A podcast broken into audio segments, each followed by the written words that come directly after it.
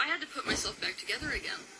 And I had no idea what self love meant, and it kept frustrating me because in therapy, obviously, I kept going to this therapist and that therapist and the next therapist, and they all said the same thing you have to learn how to love yourself. And I'm like, well, how does somebody do that? And no one could answer the question. They're like, you just gotta love yourself. I was ready to tear my hair out, but by the end of it, I was like, you know what? Nobody has the answer. That's the reality, isn't it? The reality is that everybody knows you should, but nobody knows how. So that really started my own process where I wanted to find out what it actually meant on a practical level to love yourself versus hate yourself. So I started studying people who did love themselves. And I gotta tell you, like, this was the most obnoxious process I have been through. Because when you hate yourself, being around people who love your love themselves, it's like you're compa- It's sort of like, let's say that you were starving to death in some African country, and then like someone flies you over to an industrialized country, and you go into a grocery store, and you realize they throw like a thousand pounds of food away a day. It was that kind of feeling. It was like, you know what? I can't have what these people have, and I'm really, I just, I don't get it. But I studied the differences between the way that they live and the way that I was living and other people who were in a state of self-hate were living. And it worked. So the first thing that I notice is that they prioritize the way they feel above absolutely everything else. That's the most critical thing to get. A person who loves themselves says, hmm, do I want to do the dishes or do I want to watch a movie? Which would make me feel better? Movie. And then they do it. The person who hates themselves lives according to shoulds, which is why basically the pillar of how to love yourself revolves around the way you feel. More importantly, caring how you feel more than anything else in your life. So that began that process. Then, I was sitting watching a movie one day. This movie was all about water and how your thoughts affect water. Now, as an extrasensory, that's something I can actually visually see the fact that when when you influence water with any kind of energy, even though it stays H2O, the way those molecules are organized changes based on the influence the water is near. And so I thought to myself, my gosh, that's genius.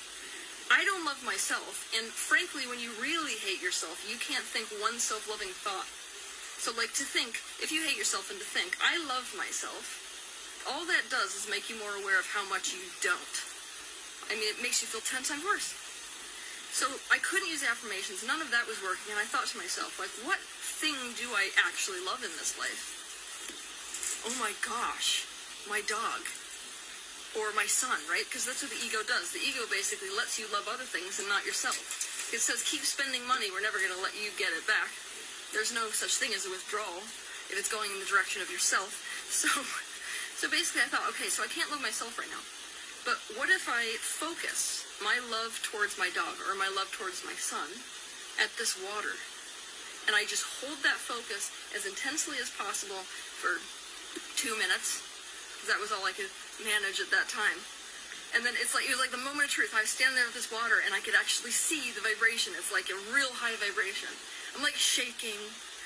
Okay, I'm to drink the water, right? because that's the best way. In this I, this book, I actually call it the Trojan horse because that's what you're doing. You're convincing the ego essentially that you're loving something external. So the ego goes, "That's okay. You go ahead and do that." But then you're like, "Psych," you know. So basically, I'm shaking and I I drank it, and I gotta tell you, the reaction was insane. It's the vibrational dissonance between self-love and where I was that made me sicker than hell. I literally hit the floor. I was shaking. I was like, oh, that is so wrong. It is so wrong. Like everything in me just revolted, and I cried for probably an hour and a half. But I decided, like, you know what? No, I'm going to learn how to do this. I'm going to force my body to do this because I'm in such a vibration of self hate. My life is destroyed. So I kept doing it day after day. And after about a week, the way I felt about myself started to change for the first time, and it's little things. You don't even really notice them at first, where it's like I looked in the mirror, and for the first time, I wasn't picking my face, looking for imperfections. And it was like, oh, wait a minute. I just brushed my teeth and went to bed. I've never done that before. So it started to dawn on me that it was actually working. So basically, through this process, I figured out the solid differences between self hate and self love, and how to get somebody from a vibration of self hate into a vibration of self love, not by forcing yourself, not by lying to yourself that you love yourself when you don't, but by actually just applying these, these changes to your life that cause you ultimately to be in the vibration of self love. So I'm treating self love in this book a lot more like something that naturally unfolds as a result of doing prior steps.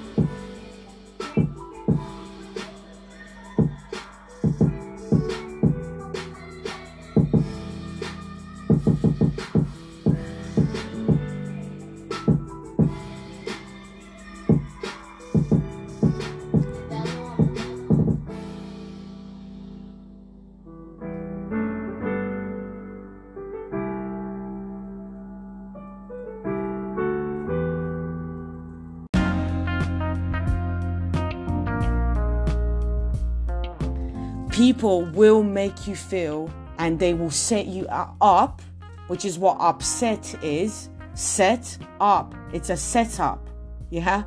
People will set you up to feel the way they feel around you. The way they feel, that's how they will make you feel. Now, uh, um, long term, obviously, uh, uh, not to say that you should take responsibility uh, for how uh, other people make other people feel, you can't take responsibility for how they feel. You only leave the abusive relationship when you become aware that you don't deserve that type of behavior and that you deserve to you deserve to, to live. So most victims are trauma bonded which means that uh, physically they are physically bonded to the abuser um, as they uh, are inconsistently and intermittently relating to them, which means hot and cold, hot and cold.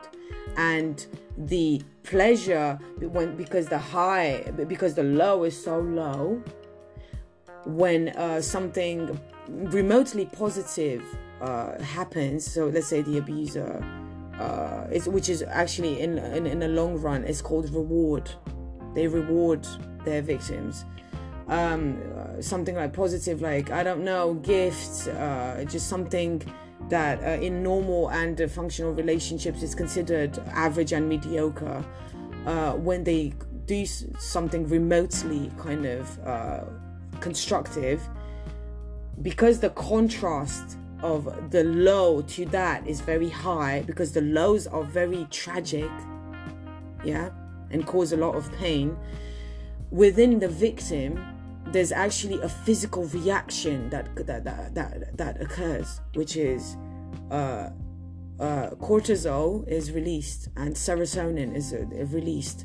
So they are actually physically bonded to the to the abuser. Now, when when the um, they like it, really they like it. No, they don't like it, uh, and I'm I'm going to explain why. They think they have to take it and endure it. because uh, this is the environment that they lived in uh, uh, as children and as a child when you live in a specific environment and you you you you you um, um, uh, when you develop your cognitive capacities you develop those cognitive capacities to suit and appeal to those around you. Now, if a child uh, develops in, a, in an environment where they had an antagonist in the house, which is normally the father, I explained this before, they will hyper attune and they will become something called hyper vigilant. And this happens very early, in early stages, when they're an infant.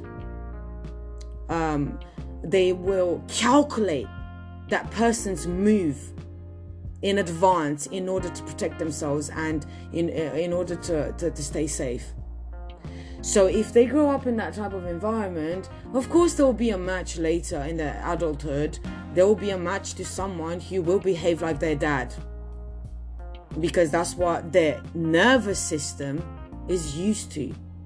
And then you have beliefs, mental beliefs added and uh, you know physical uh, you know behaviors social behaviors uh, as uh, you know as kind of symptomology uh, as a, yeah um, caused by these factors. So the nervous system is the most important.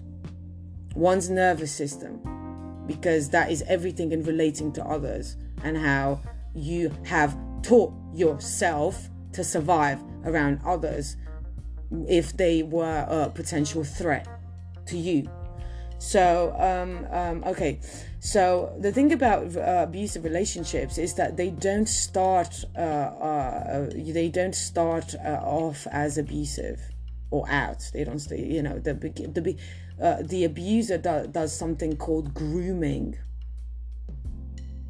Grooming, yeah, uh, is where they observe the person's weaknesses, talents, skills potential in order in order to um, um, kind of get an idea and curate whatever they can get from them. Grooming involves love bombing, worshipping this person, constantly uh, putting them on a pedestal. Uh, it's called, uh, yeah, uh, uh, just uh, attacking them with um, kind of good feel feel feel good like type of like uh, behaviors so just a lot of compliments uh, I don't know things that they might like. You know, everything is kind of like uh, they, they, you know, favors, uh, taking them out, gifts, uh, you know, uh, surprises. You know, that are very pleasant and you know, um, yeah. And then slowly, slowly, gradually. Uh, this is predator like behavior. This is what predator. This is yeah, and then gradually uh, uh, uh, they start bringing in and they start uh, uh, practicing something called devaluing. But this devaluing, this devalue behavior is intermittent, because if it's intermittent and is slowly introduced, then the victim doesn't really it doesn't is not really aware of it so then on top of it, they use something called gaslight. Every time they devalue this person, they say things like, No, I didn't do that. You're mad. No, I didn't say that. You're mad. So, what happens in, uh, in, in this person within, they start uh, gaslighting themselves they start doubting their reality. What they heard, they didn't hear. What they think, it's not real, it's not valid. So they will literally think they are they are insane. There's a film that was uh, uh, uh, um, made in 19 in, in 1946 called Gaslight, which is the origin uh, uh, of the, the, the term gaslight. So, in this process of um, intermittent devaluing slash valuing, which is not necessarily valuing, but worshipping, which is not really authentic, valuing of of th- this other person. Yeah, it's it's it's it's uh, it's uh, uh, deceiving, right? This is not real. Um, what happens is uh, uh, on a, on an emotional level, the victim becomes obsessed. Um, which is something again that they uh, uh, studied many many decades ago. Uh, they've done experiments on rats, on rodents, uh, uh, employing employing intermittent intermittent behavior, and the way they become obsessed um, is um, because the feed or whatever that is, whatever they're fed, yeah, um, is uh, uh, because it's not consistent and it's it cannot be predicted. Then, then, then the response, the response that uh, this person has is is out of control. So they cannot predict whether this whether the the, the devaluing or the valuing of, of themselves from this other person they cannot predict when predict it when this will come. So because they cannot predict it and it's unpredictable they feel out of control whereby on top of it they doubt their own reality. So uh, they become obsessed. So they will only focus on the abuser in order to uh, because it's it's easier it's easier to keep themselves safe and to make it more predictable because making things more predictable involves less fear and being less fearful and the anxiety is reduced as well.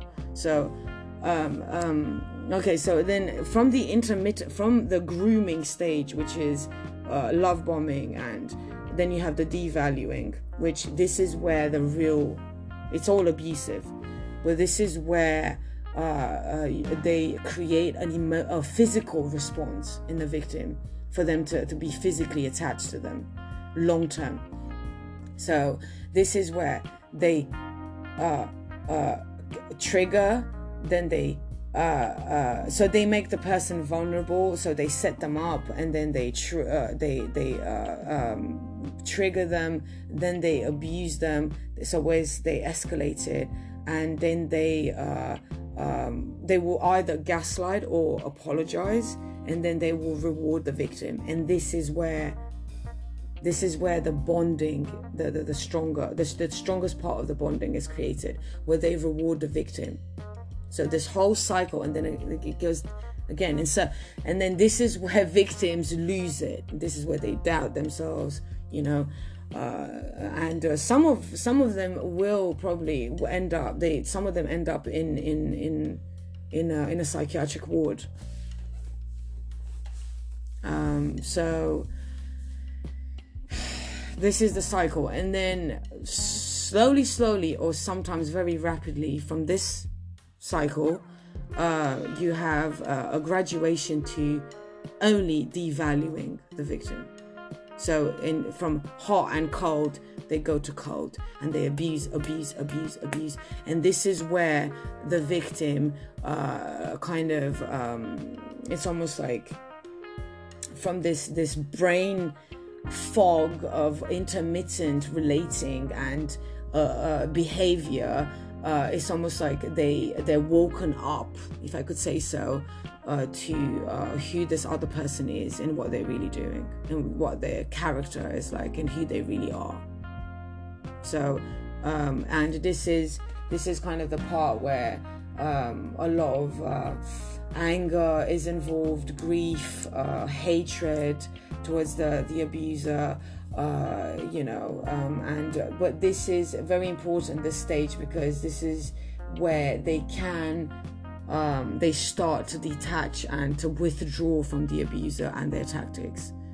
And um, also, this is the stage where they might start thinking to leave. So, this this process for some people takes decades, and it's okay because it's not their fault. So, when you say leave it, leave the relationship, leave him, leave her. Yeah, this is that they have to go through uh, uh, uh, an, uh, uh, an entirely uh, like organic and I don't know yeah tedious and painful and cruel process in order for them to be able to leave so also when you say leave them what you're doing you're gaslighting them on top of what they're already gaslit. So you're trying to say that they should take responsibility for how the abuser treats them and for the fact that they groomed them. They were actually groomed into uh, into it. So it's just very cruel to say leave them. Very very cruel and this is also what keeps victims in the relationship. It keeps them in that relationship um, because they're already constantly blamed and guilt tripped to think that it's their fault for the abuser's behavior. And and um, um, um, by you saying leave them you are reinforcing that blame. And uh, then they fully end up believing that they should take it and that, that they deserve it and that they they're worthless so do not say leave them. You could say things like have you considered not necessarily have you considered leaving them but um, kind of you could try maybe not not directly uh, uh, using uh, um, i don't know could try to somehow make them see some of the behaviors. So um, you know this is why we have a trauma therapists and uh, you know specialized help because it's not that easy. And uh, yeah we need to we need to be more kind to people who are going through this process which is is horrendous. It's so it, it actually change changes the chemistry of the victim's brain. It does. It, it's very similar to what addiction does addiction to like a uh, class a drugs uh, it actually activates the same part of the brain intermittent abuse or intermittent behavior activates the same part of the brain that cocaine does. Reason why, you know, they're hooked. It's called Stockholm syndrome. It's called trauma bonding. So uh, it's and it's much more complicated than leave. Some victims, uh, some victims lose their lives in, in these types of relationships uh, because it becomes very complicated because the abuser will become their their their enabler their drug you know they they could be um they're not they might be not necessarily uh, physically and emotionally kind of bonded but the the abuser might also um,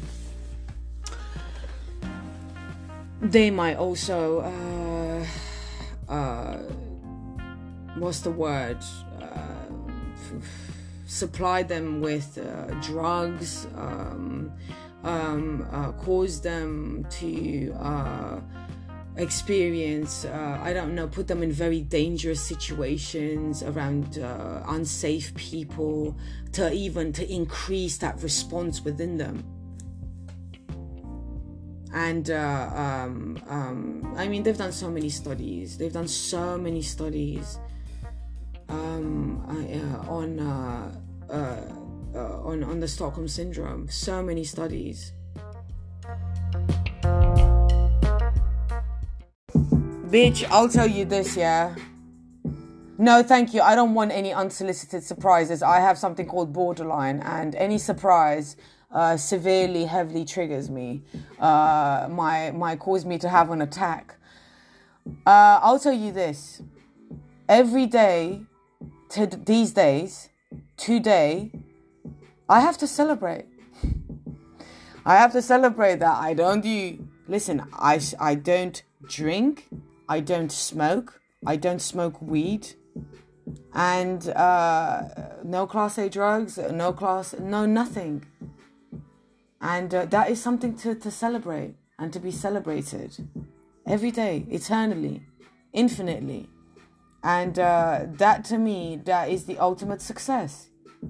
Being sober and happy, sober, happy in my sobriety, happy in my freedom.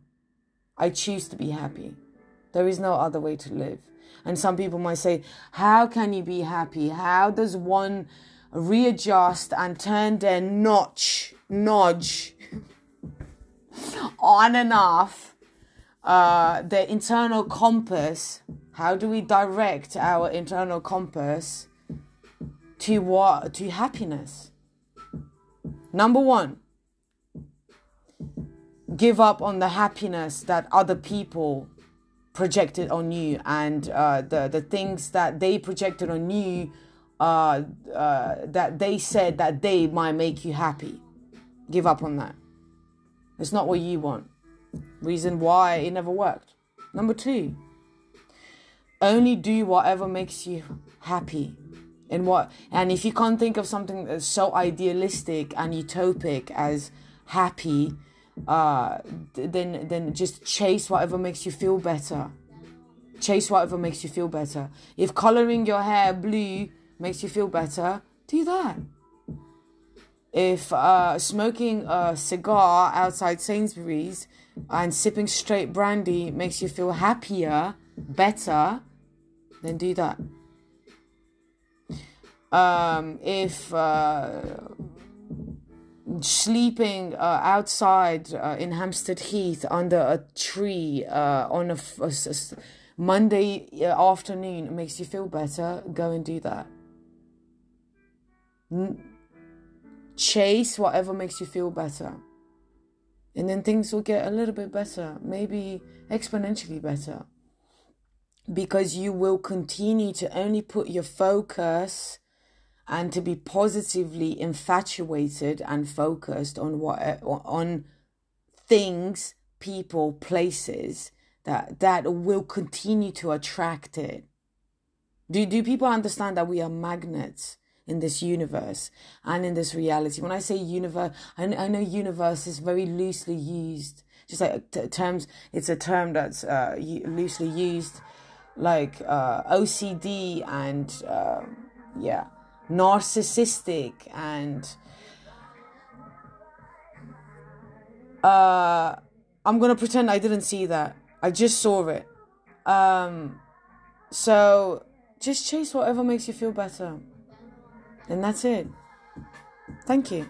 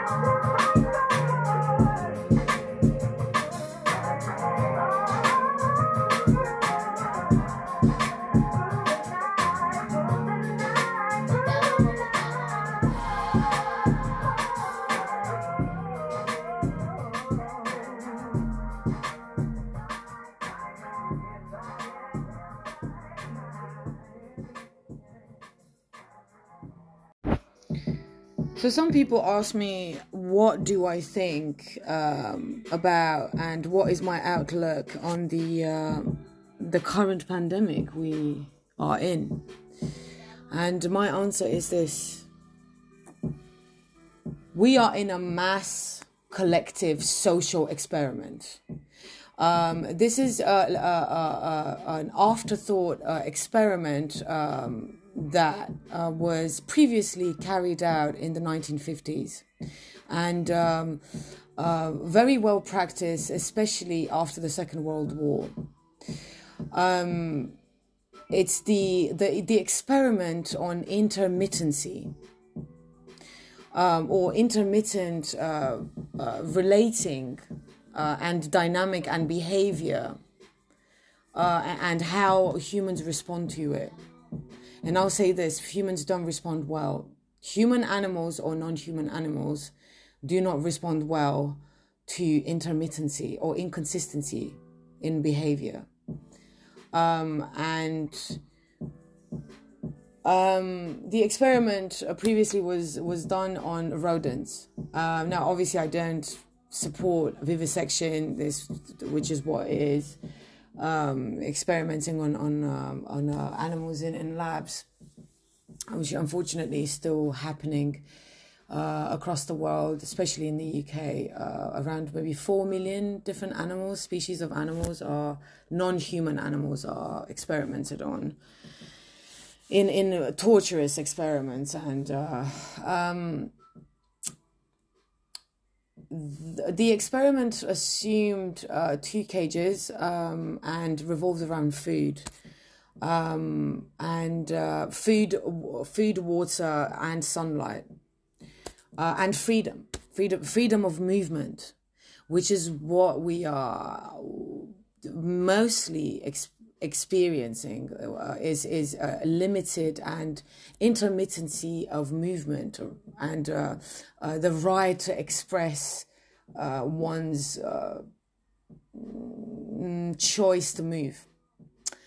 Um, so they had two cages. Uh, one cage, um, they so they had two cages with two rodents, and um, uh, it's actually the the experiment is on YouTube, um, and they proved that by uh, consistently. So in the first week, they consistently fed the rodents, um, one of the rodents, and um, the rodent uh, continued to be healthy, carried out you know their daily activity. Um, um, you know, uh, just showcased uh, healthy behavior, healthy uh, kind of um, kind of structure in a day um, so uh, and diversity of what they they they they could do. Um, and um, then the second week they stopped the food. They stopped the food coming down the pellets coming down the tube. So the because uh, so after a few days the rodent realized that oh yeah well food is not coming anymore so it's certain it's certain because it's all about certainty uh, and um, uh, how predictable one is uh, that the food wasn't coming. So then they readjusted their, their behavior around it. But they still carried out um, uh, with their daily structure and um, um, they continued engaging in their own behaviors that kept them sane. But they kept sane, weaker but sane. Now, in the in the second st- in the second cage, they uh, uh, used uh, inconsistent uh, uh, feeding uh, and supply of food. So food would come at random times. So then, what they found out was that the the rodent, the, the totally, totally changed their behavior in a negative negative way. They be, they became obsessed they became absolutely frozen and obsessed with uh, uh, uh, trying to calculate and predict when the food would come. And uh, it wasn't uh, necessarily about the food and, and you know the, the food itself. It was the, the the the the message of this experiment is the uncertainty of the movement of the act of this rodent being fed so in the so they became uh, they developed anxiety depression confusion disorientation. They became dissociated. They stopped any uh, you know normal uh, activities. They didn't engage in any social uh, kind of activities. They didn't showcase any passion any interest for anything else. They became obsessed and frozen which is what we are currently experiencing. This is what we are currently experiencing it's a very basic uh, behavioral behavior related um, uh, experiment and when you add in um, I mean, isolation. I mean, these rodents are obviously caged uh, up. Uh, they're isolated. You know, they they're deprived of uh, basic needs like food. You know, or uh, these needs are inconsistently met: um, food, water, um, and social uh, contact um, in certain, um, I guess, certain situations. But um, yeah, that is the experiment that um, we are currently living in collectively, and uh, it has been very successful. Um, and when you um, practice and uh, uh, uh, as a, a, government, the government of a, of a country, when they also add in um, depersonalization of one's unique needs, interests, passions, activities that set them apart and makes makes them unique to other individuals, then you have dehumanized this individual. When you have dehumanized this individual, this individual will latch onto any unhealthy, primarily unhealthy, because that's what we learn in childhood. Uh, some of us do have more uh, health, have healthier coping mechanisms that are not unhealthy ones, but mostly they are unhealthy. When you, so they will, once dehumanized, uh, they will and depersonalized uh, they will become vulnerable and self-destructive in their own uh, survival uh, state that they they uh, kind of fall into. And um, once vulnerable and in survival mode um, um, which is either the fight flight or freeze mode, they become obedient. And uh, that is the wanted result that this experiment has been succeeding at is to depersonalize, dehumanize, um, weaken one's ability to cope and uh, become very uh, obedient to authority. And that's the drama that we are currently living in. If you're tuned into this and you're straight, you're probably not a part of what we're. Yeah, if you yeah, and if you've made it this far and your face hasn't looked like this, like, then you're not straight, mama. Yeah, and honestly, you're just heterosexual. Yeah, you're not straight. You're just heterosexual. You like the straights? Okay, but let's break it down. So back in the day, I went through a pattern in high school where I fell in love with a straight guy. Sensitive straight guy who was an alternative. Fell in love with him. About five or six guys, hopelessly devoted to, to you. Okay. Yeah. you were in a backyard by the pool, like Olivia Newton-John Yes. singing "Hopefully." De- Yeah, yeah, And they were like, "Why are you even at my house? Yeah. Why are you in my backyard?" This- and then I was like, strange twist of fate. Da-da-da-da-da. Yeah. Yes. Um, and then I got over it. I was like, oh, how many useless endeavors am I going to be embroiled in until I realize that I'm wasting my time and I could go out and live my life like Geena Davis? I love Geena Davis. I do too. And she's also a um a very good archer. yes, and she's about seventy feet tall, and I believe she's a genius. It's like common knowledge that she's a genius. Genius right? Davis. Yeah. So when I think about straight people, I, I, I go to childhood trauma, light trauma. I um I think about being um, forced to play football. Yes. Ugh. Ugh. That's. Ugh. Football?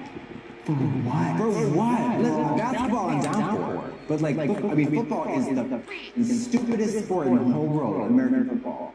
The strike guys have definitely come on to me. They sniffed it.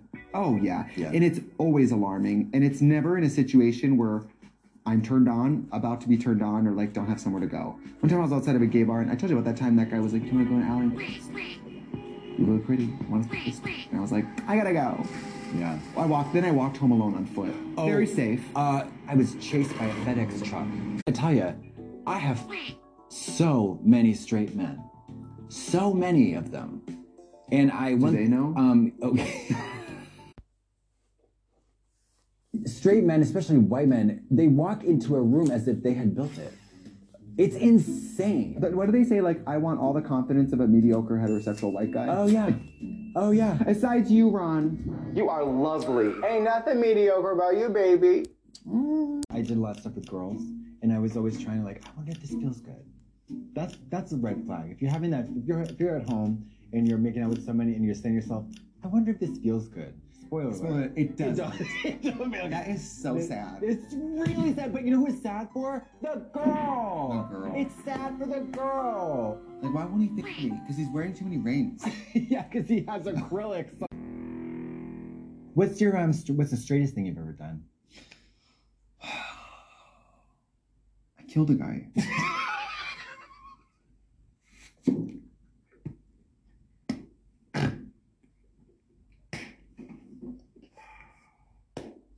straight. That's very straight. very straight. It's very straight.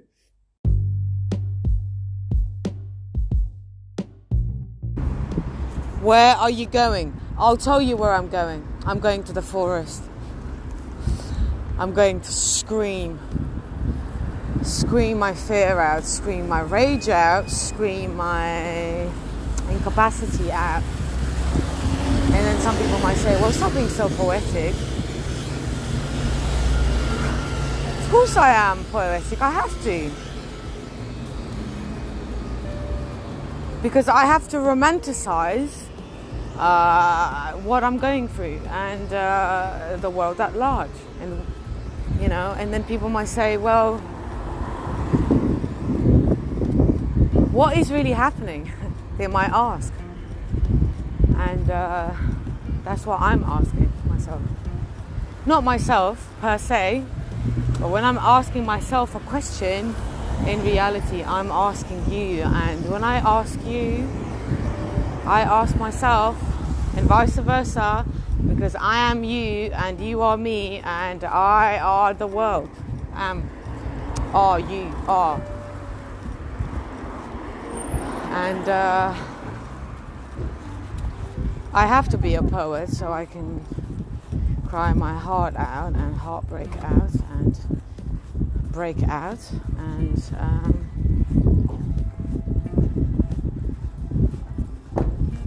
resolve and repair. Because the drama and the tragedy is essentially not in uh, the argument and the rupture but in how you repair it. And um, so many of us get stuck there and uh, it feels like I agree to disagree. We agree to disagree, but we don't really repair it. We just distance ourselves a bit further. And uh, I take a little bit of pain, you take a little bit of pain. And we abandon one another and we feel even worse, and the emptiness increases, and the emptiness in between increases. And if we are not careful, we repeat it and until we hit the hit ourselves. Uh, we trip and hit ourselves and injure ourselves, and then when it's obvious enough, um, we uh, put ourselves back together.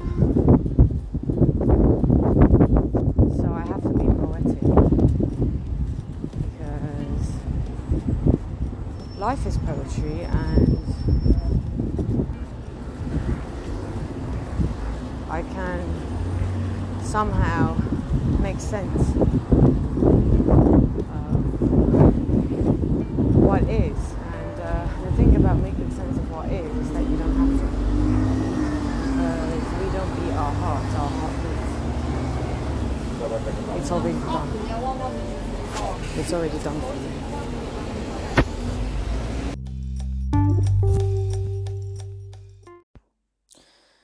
If you can't take me and no.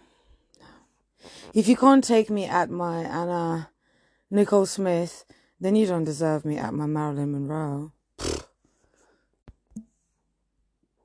heaves, heaves. What about trying to talk through it? Where you're like, I just, I don't know, I don't, I don't know, I never saw this coming, and I don't know what to say. I, I, don't know. I don't. What about arguing, scream, crying? I can't believe it.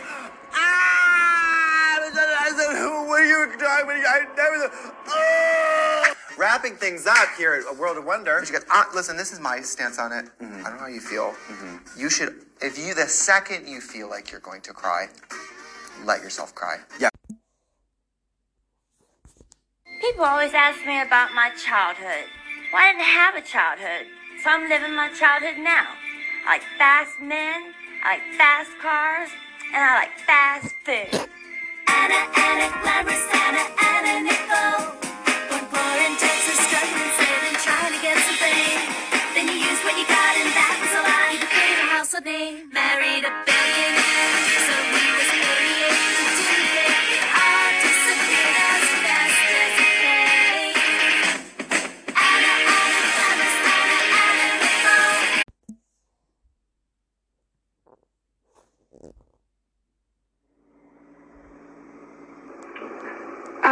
Do I feel happy in life? Um, um, let's see. Let's say I hope I'm finding happiness. Right? Well, for me, uh, if I can realize certain things in my work, uh, I come the closest to being happy. And I can say that also about my life. Well, it only happens, I think, in moments. Sometimes when I'm working, and uh, and I'll be able to um, uh, fulfill a scene truthfully, and then I think I'm the happiest. Well, I find it very stimulating to keep studying and working. Um, uh, but I'm not just generally happy. If I'm generally anything, I guess I'm generally miserable. I don't know. Sometimes. Uh, sometimes I think. You like I don't know. I think sometimes I do, sometimes I don't. Which is natural, I guess, for everyone. Um, I would like to be more sociable than I am. On some days. Know, sometimes I'll chat when I'm not pleased, but sometimes the work itself requires uh, more uh, that I'm quiet and to myself more. And other days, like during a musical number, I try not to get too. Uh, uh, I like to be more outgoing because I have that's what I have to express, and so I try to keep it general. I try to, even if I feel like it or not, I'll try to make the effort to make contact with people around me. Yes, because I could easily be alone. It doesn't bother me to be alone. Some people I know they uh, they don't like to be alone. I don't mind it.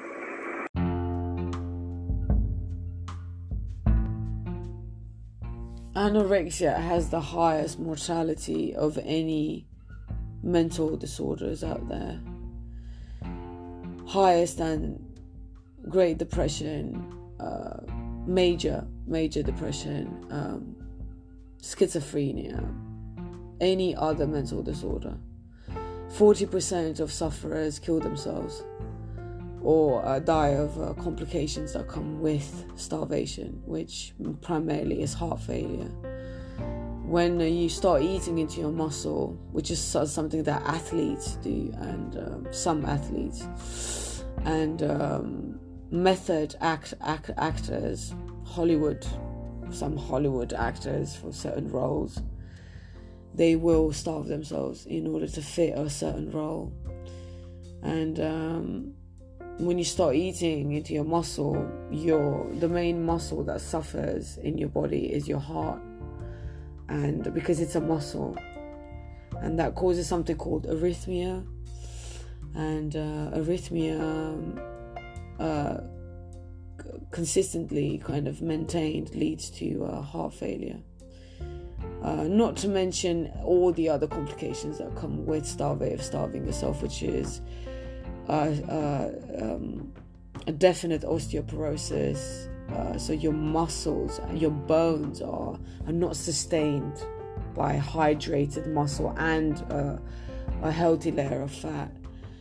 Um, and um, you have no calcium, no iron, you're anemic. You are catatonic, you're cold, you're sick, you're weak, um, you're prone to injuries, uh, you are just uh, trapped.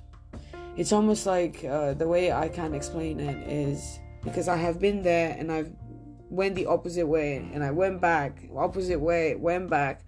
Now it's almost like I have a very clear and definite uh, image and view of what anorexia is and what it feels like. Um, and uh, it's almost like going, falling into a K hole um, or a dark kind of rabbit hole.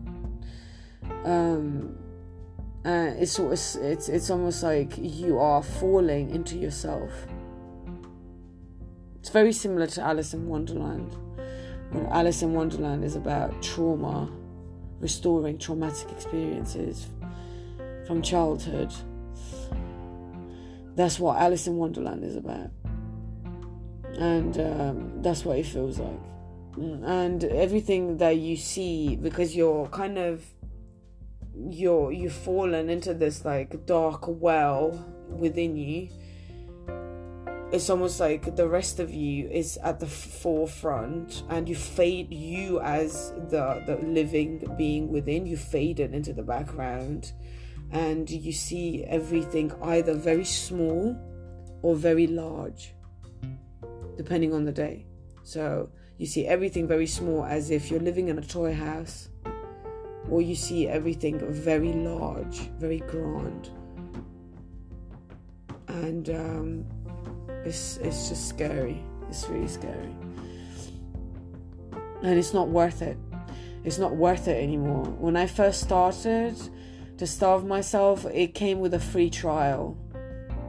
Uh, because I had uh, energy to lose, like right from my body to, to, to, to afford to lose, and weight that I could lose, and muscle. Now I was critical. I got very critical, um, and in, I recovered. I had another relapse, not as bad, and now I'm recovering again. So I don't. My body. I've done so much damage to my internal organs, stomach, bowel movement, muscles, bones. I have something called uh, osteopenia, which is the beginning of osteoporosis and uh, heart arrhythmia, and not to mention the most affected organ in the female body well, um, with someone in someone who suffers from anorexia is the reproductive system. Um, so uh, you you get something something called so your body will shut down optional kind of uh, functionalities and the first thing that it shuts down to restore energy um, is um, your menstrual period so your capacity to have children and um, i don't have i don't have a menstrual period so um, and i didn't have one for a year and then it came back when i started refeeding but then I had another relapse, and now it was regular, then it became irregular, and now it stopped. I don't know from here. I don't know. It's probably because I'm overly super brutally exercising. So, as I allow myself to eat something, I've negotiated on my eating disorder that if I eat something, then uh, I'm only allowed to eat allowed to eat something if I uh, brutally exercise. And um, it's very common when you brutally exercise and you don't uh, uh have uh, enough energy intake from food for your period to stop. So, yeah, this is what anorexia is. Lovely, lovely, lovely, lovely um, disorder. Disordered, chaotic disorder.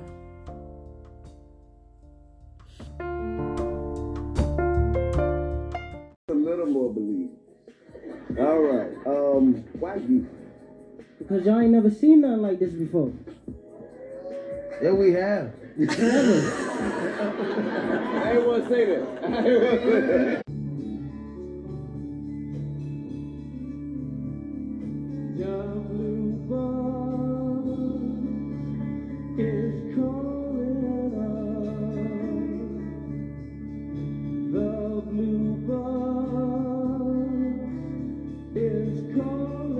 I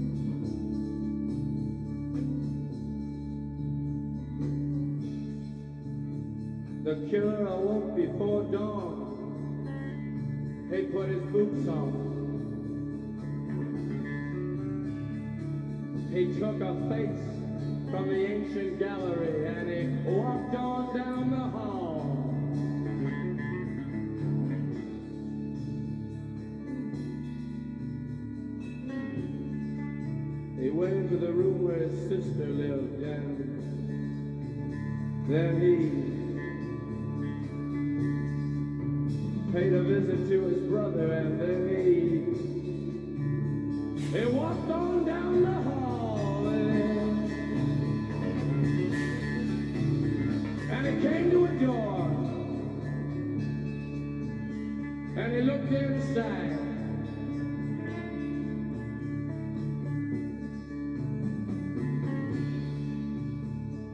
Father, Yes, son, I want to kill you. Mother? Mother, Yes, son.